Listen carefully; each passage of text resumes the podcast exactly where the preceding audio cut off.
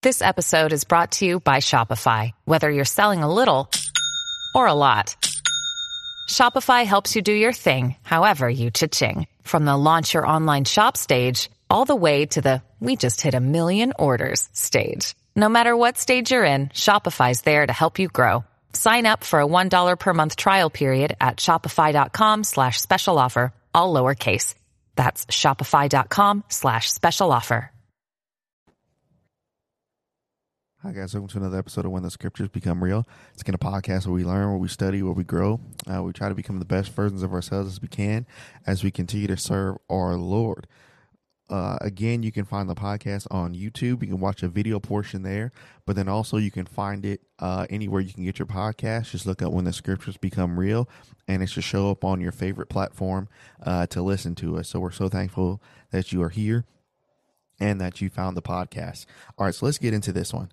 So today is literally a pop up podcast. Like I didn't plan on doing it. I actually planned on, I actually have one that we're going to do on Monday, but as I'm sitting here in the office and um, I'm doing kind of some some extra personal study for myself. I'm sitting here and I'm reading this and I'm like, man, somebody else has got to hear this. Like you know how when you when you study something or when you learn something, you want to you got to tell somebody real quick. So that's what I felt like. I'm like, man, somebody's got to hear this. Mm-hmm.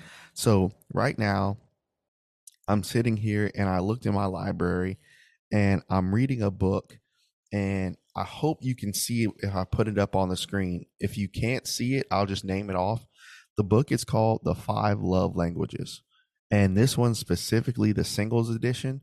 So this book is like white and orange, but the original one is like purple. And so this is such a it's a such a great study and it's such a great book for your own personal growth. And at, you know, as I kind of introduce what I was reading, here's kind of an introduction to what the five love languages are. So essentially, it's a it's a language that everybody speaks of how they feel how they feel loved, right? And so there's five different types of languages that everybody speaks according to the book. So either you have number 1, words of affirmation, number 2, your love language is receiving gifts, 3, it's either someone giving you an active service, Four, it's either spending quality time with a person, or five, it's physical touch. And so the way that you can find out which love language you are, you can actually take the test online, I think, if you just look up the five love languages test. But then the book actually has the test in the back. And so you take the test, and then as you read the book, it'll describe some things that that you specifically need in order to feel respected by somebody else that may not speak the same love language that you do. Okay. So that's just kind of an introduction. But as I'm reading this, and this will this will kind of serve as our um part of our quote unquote dating series that we just that we that we did a couple weeks ago. But as I'm studying this, I'm looking at a specific one, and as I took the test, uh, mine personally is words of affirmation. Right, that's that's my personal one. And so as I'm reading through the book and I'm I'm going through, I stopped on a section. And I think this is such a great section because I think a lot of people can relate to this. And so what I want to do is I want to kind of go through this and through some things that I've underlined here, but then we'll make some quick application and we'll go to the scripture how this kind of matches up as well. Okay? So here's how this introduces it. So the the title of this chapter is a hardworking man who didn't get it. A hardworking man that didn't get it. So to set the scene for this, there's a there's a woman named Sylvia and there's a man named Mark and they got married and while they were dating they all were um, you know they really enjoyed it right mark made time for sylvia sylvia made time for mark everything was all good then they got married but then problems started happening because then they stopped speaking each other's love language. So as you read through this, if you look at it, so again, I'll just kind of look at or kind of go through a couple things here. So Mark is is described this way. Mark was a super active person and there was something always to be done. Sylvia said that Mark was always a hard working man. And so as I looked at this, this is actually a chapter that says words of affirmation. And so when I looked at this, I'm like, man, that's me. I really like to work hard. Like I love I love doing work.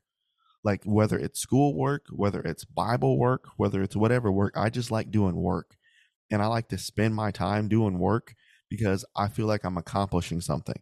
So especially like with school, you know, I have goals with with getting a certain degree, you know, with with my finances, I have finance goals that I'm trying to hit. My spiritual goals for myself, I have goals and spiritual goals that for other people that I want to see them get to. I have goals for them. So I, I like I'm goal driven. You know, I love to have goals. And and in order to accomplish goals, you have to dedicate time and you have to work. So I love to work. So maybe that's you. Maybe that's you as a you as a guy that you just love just the embodiment of what work is. Maybe that's you as a as a lady too. Maybe you love the embodiment of work. Maybe you find that joy and that fulfillment in work. So the problem was Mark's love language was that he was a very, very hardworking man. So he, she always praised him because he was a good guy, but he was just very hardworking. But then her love language was quality time. So now they got married and there's a clash, right? So that they didn't talk about how to do this before marriage. So this is the problem. So they came to talk to the author of the book. Uh, the author is Gary Chapman, and they gave, they came and talked to him in a in a session. And essentially, Mark was mad at Sylvia because Sylvia was mad at Mark. And so basically what Gary said is, okay, so explain to me the problem. And so he he asked Mark on a scale from one to ten, how much do you think Sylvia cares for you or respects you or loves you right now? And he said, he said straight up, he said zero, none. And so his reasoning for that as a hardworking man, he said, all she does is all she does is criticize me. She, he said, I never thought it would come to this. Before we got married, again, there's the, there's the phrase before, before we got married, she was always so positive with me. When I did something, she praised me. When I did that, she praised me. Now, when I do work around the house or when I do work in general, I just get criticized. So remember, Mark's Mark's primary love language was words of affirmation. But then Sylvia's language was quality time. So all Mark is doing is is projects at work. All Mark is doing is projects uh, with other people. All Mark is doing is other types of all types of housework. But all Sylvia wanted was just a conversation on the couch. All Sylvia wanted was just a walk around the park. All Sylvia wanted was just to take a drive in the country. So she was mad at Mark because she said, well, Mark is always too busy. So Mark's love language was words of affirmation. Sylvia's love language was quality time. Now each person is complaining why they're not why they're not receiving something from the other person. So Mark's complaining because, well, she doesn't appreciate the hard work and the hardworking man that I am. Sylvia's complaining because I'm not getting the quality time that I need from this man. So now you got a constant clash. So notice the problem here. And this is so great. The the problem here is that they're fighting a battle that can just be fixed according to the book what he talks about that can be fixed with with communication. But because what the problem is, they both assumed that the other person would know exactly what to do. He should know this. She should know this. Assuming never works. Remember, we talked about that in the previous podcast? Assumptions are the termites of any type of relationship, whether with with parental or dating or or even brethren relationships. Assuming is literally the the bug termite of relationships. And that's what it does. So now you got this problem. And so now what happens is, as they're talking, Sylvia says, Well, I understand how Mark feels now because I see, because I've been been condemning Mark, I see him and I've been I see myself as criticizing Mark all the time because of what I don't receive. Then Mark says, Well, I see what Sylvia needs because then I was criticizing her. So now do you see the, the issue and the problem? Both sides weren't receiving the type of language that they needed. So both sides on their own, their solution was, well, I'll just criticize them. You're not doing this. You're not doing this. You're not doing this. You're not doing this. The other side, well, you're not doing this. You're not doing this. So do you realize how on each side, both of them in a marital situation were extremely selfish? Mark was was selfish because well she doesn't appreciate me. Sylvia was selfish because well he's not stopping everything that he has to do to give me more time. See, you can't make a person stop. There has there always got to be compromise there. And so this is how they compromise. Mark said, "Okay, I'm going to set some time throughout the week where I'm going to give you my undivided attention." Then what Sylvia said for her compromise, Sylvia said, Well, now I understand, Mark, you're one of the most hardest working guys that I know, and you're actually a good guy. So Sylvia said, I'm going to start to understand when things come up because I understand you have to work. So now they both started to communicate. Now, here's the great thing about learning how to do this this was their problem. They didn't learn to do this until after marriage. So remember, we're talking about the process of dating a person this is why dating a person has to be informational. What's your, you know, what what are some things that you need? What is your love language? What what is what are some things that you desire? What are some things how can I help you grow spiritually? This is why you really got to talk to the other person as you're dating. You know, it can't always be just, you know, the event of going somewhere or just the event of doing something. There has to be some communication and there has to be some talk in there. So as we read through this, I want you to notice what, what Gary says here. He says, This was Sylvia's and this was Mark's original problem. He said, Without this type of mature emotional love, their individual differences became battlefields. And both of them questioned the wisdom of their own marriage.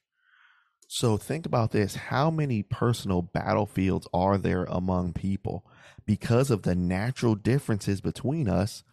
Instead of fighting the problem, we fight each other for what we're not getting from somebody else. This was their problem.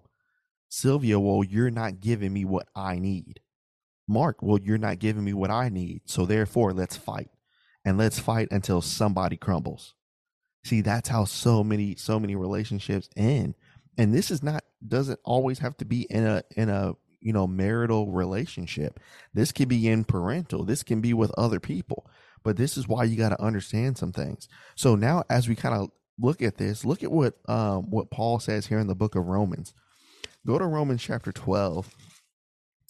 Um yeah, Romans chapter 12. Let me make sure I have the uh the right text. Yeah, Romans 12 verse 10. So there's a way to treat one another. So remember, even in Philippians, how uh, Paul wrote that you should you should be kindly affectionate to one another, and you should prefer one another. Right? Let each esteem others better than themselves. But Paul also writes this in the book of Romans in verse ten: Be kindly affectionate to one another with brotherly love and honor, preferring one another right? So there's there's a way that we are to handle these relationships with each other. And so as we as we think about this it's so easy to become so self-centered when you're not receiving what you think you should receive. And so no wonder so many personal relationships fail because when we get to that point then i'm out. So this person is not giving me what i need so I'm out in terms of that type of selfishness. So do you understand why when you talk about building something with someone, it, it takes work and it takes effort. And again, this goes back to our podcast earlier that we talked about on on uh, on dating. I forget the title. That was just two weeks ago, but I forget the title. I'm getting old. But eh, but as we do that, then we'll begin to fight one another rather than work with each other as we build. So obviously as you learn to grow and mature and I just want to share that with you guys cuz this has been such a great book as you as you read this And again, try to do some personal growth on your own. I mean, there's there's always ways for you to get better. And again, like I mentioned before, I'm very I'm very goal oriented. I like to set goals. I don't I don't like to go with the flow. I know some people like to do that, but I don't like to go with the flow. I like to set goals and I like to be at a certain point when I set that goal. And so here's um, some some things that he mentions here. He says, in order for us to get better, he says, number one, what we have to do, he mentions we cannot assume. So that's the number one thing. You cannot assume. So, number two, after we don't assume, then we have to be willing to put in work. He says, so speaking this language to somebody else is literally like speaking another physical language. It takes time and it takes effort and it takes concentration to really see what the other person needs. And so as you learn to do that and as you learn to grow and mature, you'll be able to grow a little bit closer uh, to one another. But then I want you to notice this. This is so good too. Um, he he mentions this. He said, in order for us to continue to work uh, work together, the one thing that we don't do is we don't appreciate. We assume. We assume everything about the other person, but we never appreciate and focus on their abilities. We never focus on what they're good at. We never focus on how we can help them improve. We always make it a battlefield and we focus on what they're not giving to me. See, that's why you can never get things fixed because you're always focused on what this other person isn't doing for you rather than appreciate what they are and what they can do. So think about you have two people who appreciate the differences of each other's language and they want to learn it. That's something that you can build upon and that's something that you can grow with. So again, just going back to even what, what Paul wrote there in, in Romans chapter 12, giving us that attitude of brotherly love and preferring one another. And even going back to First Corinthians 13, right? Love, you know, believes all things, it bears all things, it hopes all things. Here's the thing, guys, as you learn, and again, let me mention this too. Even if you're uh, you know, single in whatever state, maybe a widow, maybe single with kids, whatever state that you're in, even if you are married, this we're not going to exclude married people because this continues after marriage. You need to start to learn how to really love people. And love is not something that is a given. Biblical love, in order to love another person, is a taught thing. You have to learn to love.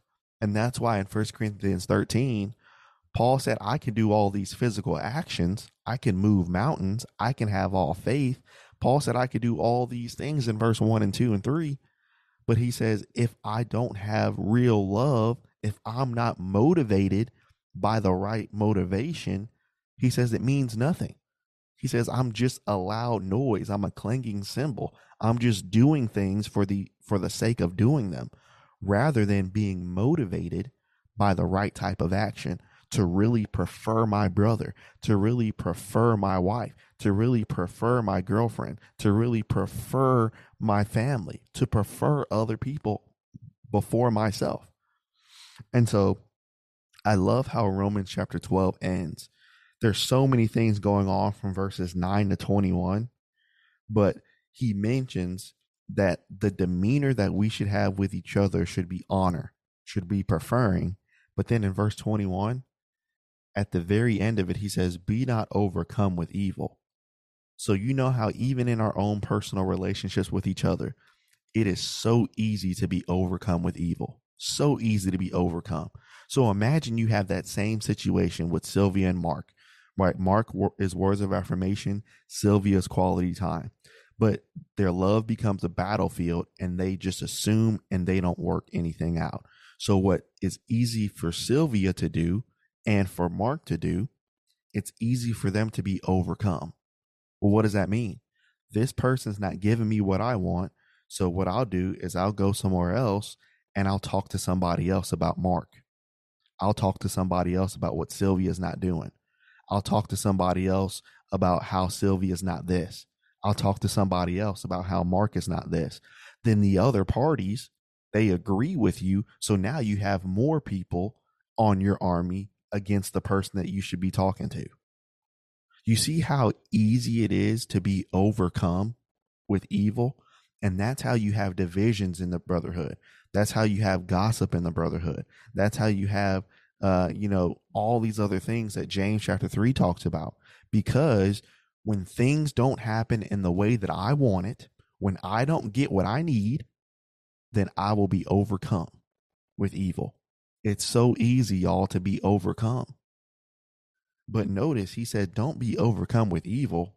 But if you're going to be overcome with something, he says, be overcome with good.